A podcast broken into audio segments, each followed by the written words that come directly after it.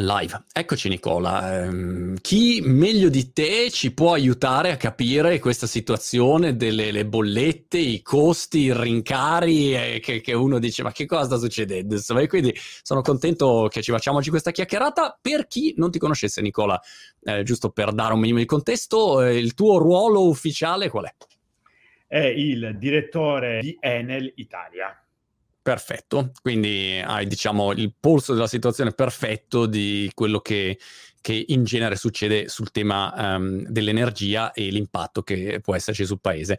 Partiamo proprio da, da questo argomento che secondo me è di interesse eh, comune. Abbiamo visto purtroppo il conflitto in Ucraina e subito si è cominciato a parlare di tutte le, le, problematiche che possono derivare da questo conflitto, il costo del, dell'energia, il, gli eventuali problemi se Putin dicesse basta, non diamo più gas a nessuno, insomma certo. eh, le persone sono anche abbastanza spaventate. Eh, daci una fotografia di come la vedi tu ad oggi. Bah, sai, la fotografia è molto complessa da un certo punto di vista, ma anche facilmente interpretabile. Mi spiego. Oggi noi stiamo vivendo in Italia una crisi energetica che se eh, torniamo nel tempo dobbiamo arrivare addirittura agli anni 70 nel famoso mm. shock eh, petrolifero. Oggi la crisi ha queste dimensioni. Uh, la domanda è perché ci troviamo in questa situazione? Chi è il colpevole? Eh, come ti, ti, dicevo, come dicevo prima, è, è, è, abbastanza semplice e dipende dal fatto che oggi noi in Italia eh, produciamo energia elettrica per il 50% bruciando gas. Okay. Quindi nel momento in cui noi abbiamo per produrre energia elettrica l'esigenza di questo gas lo dobbiamo comprare e purtroppo lo compriamo all'estero. Infatti la grandissima parte di questo gas circa il 90% viene comprato all'estero. Ora, nel momento in cui il costo di questo gas, per qualsiasi motivo, motivi geopolitici, motivi di richiesta eccessiva, mh, mm, prescindiamo dal motivo, aumenta di prezzo, conseguentemente aumenta il prezzo dell'energia elettrica. Quindi questo è il meccanismo per cui oggi noi abbiamo un prezzo dell'energia elettrica così elevato. Ok, quindi aumenta mh, mm, il costo del gas, aumentano le bollette. Quindi è una, un, come dire, un rapporto diretto da questo punto. È un rapporto diretto perché, come ti dicevo, uh, la metà della nostra energia elettrica è prodotta dal gas e quindi è evidente che il rapporto è più che diretto. Faccio l'avvocato del diavolo, Nicola, e penso alle persone che dicono, ah, ok, in questa situazione però le aziende come possono essere Enel o chi è dentro al settore dell'energia guadagna un sacco di soldi perché a quel punto c'è un rincaro e quindi le aziende guadagnano di più, no? C'è questo, secondo me, sentore eh, comune. È davvero così oppure, come dire, il costo dell'energia e, e, e i margini sono calcolati diversamente e come sono calcolati? È un settore comune e, e la risposta è la seguente. Allora, facciamo un primo distinguo importantissimo, cioè Uh, altra domanda importante è chi oggi sta soffrendo questo aumento, del, questo aumento dell'energia. Allora, non lo stanno mh, fortunatamente soffrendo tutti, nel senso che oggi eh, i soggetti che stanno subendo questo aumento sono quei soggetti o famiglie o aziende che comprano il gas fammi utilizzare un termine, giorno per giorno. Perché questo? Perché era già possibile, possibile ed era già possibile comprare il gas con, con, con, contratti a lunga scadenza. E un po' ti faccio il paragone come se uno decidesse di fare un mutuo a tasso fisso o variabile. È chiaro okay. che se tu hai scelto un tasso fisso, anche se i mercati finanziari iniziano a muoversi, tu sei immune. Oggi in Italia, vuoto per pieno, se pensiamo alle famiglie, ci sono circa metà delle famiglie che hanno un contratto fisso e quindi non stanno subendo la variabilità di cui stavamo parlando. Esiste invece una seconda metà che purtroppo è soggetta a questa variabilità. Detto questo, un'azienda come noi cosa fa?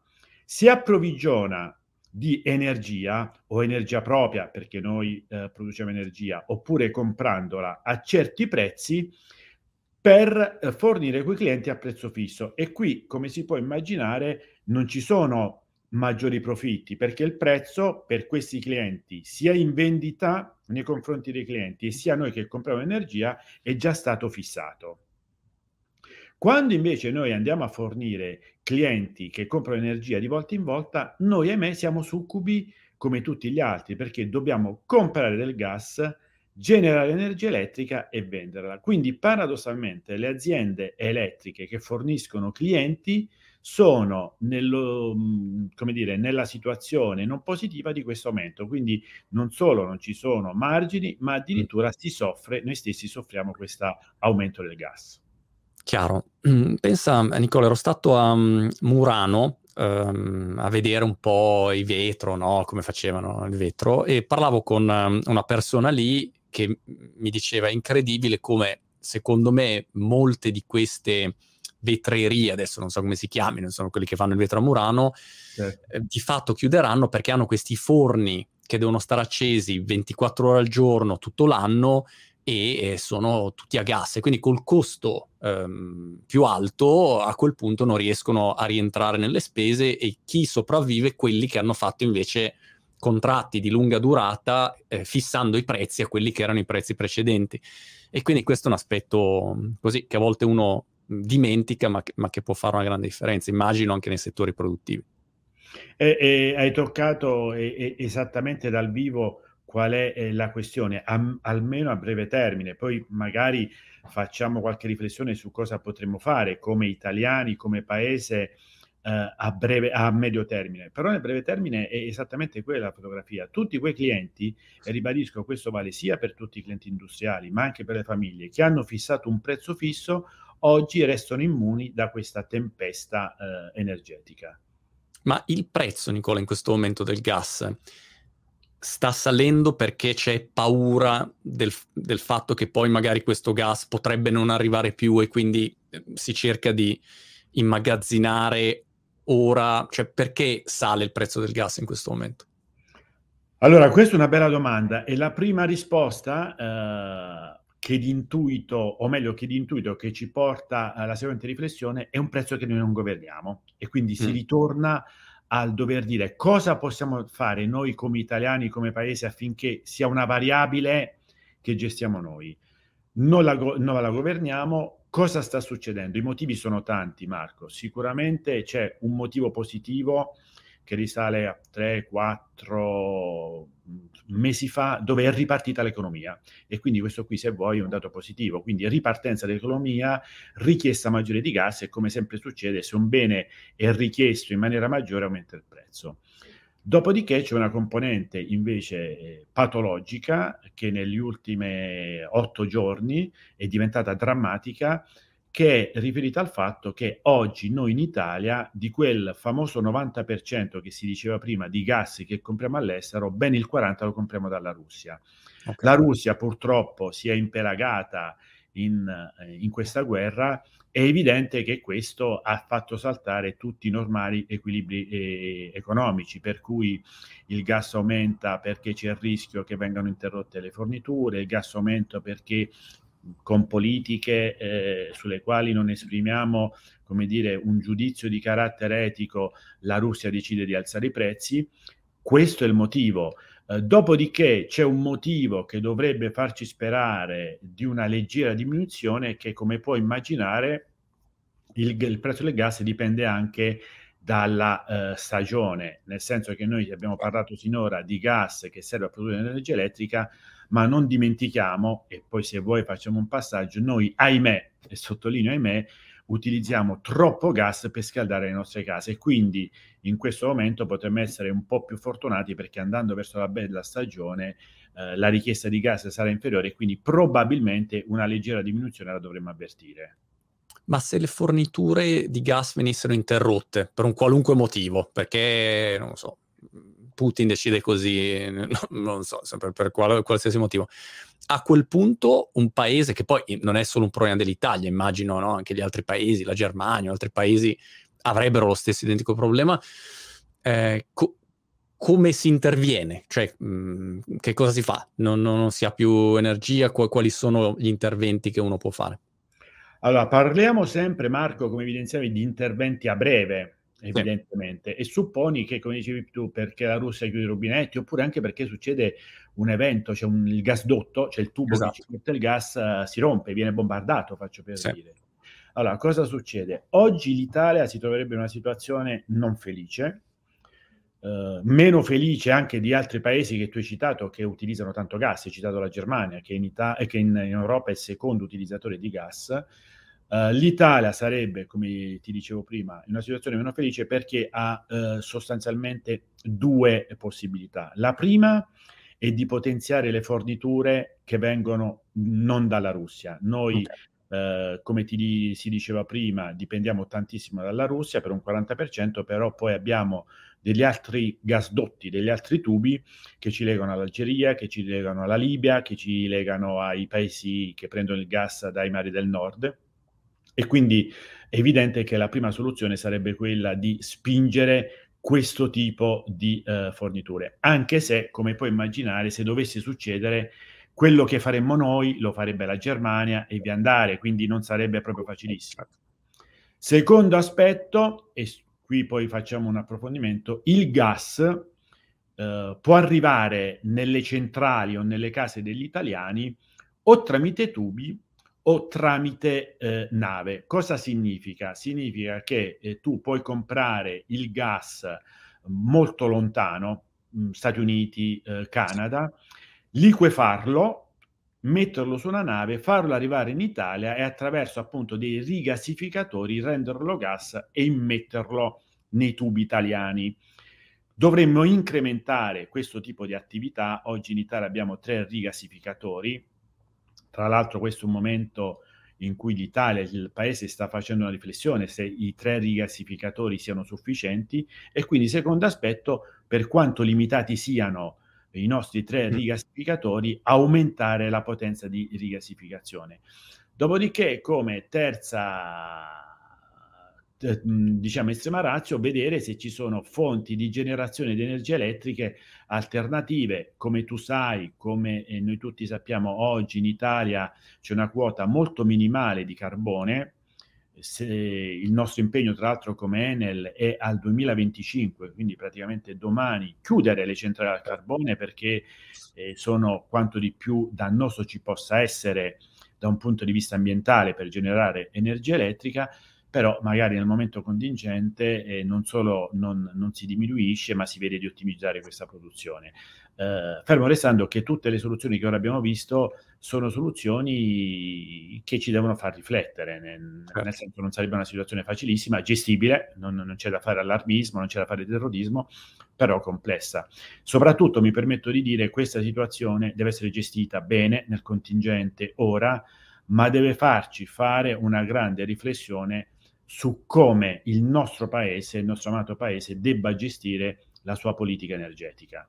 Esatto, perché um, stavo pensando che tutte le chiacchierate che sto facendo sono incentrate sulle rinnovabili, um, la ri- riduzione della dipendenza da, da, fonti fossili, cioè questa è la direzione. Quindi mi domandavo qua- quanto tempo secondo te ci vuole servirebbe per riuscire a, a ridurre la dipendenza appunto da, dalla fornitura di gas e essere autonomi e fine la storia.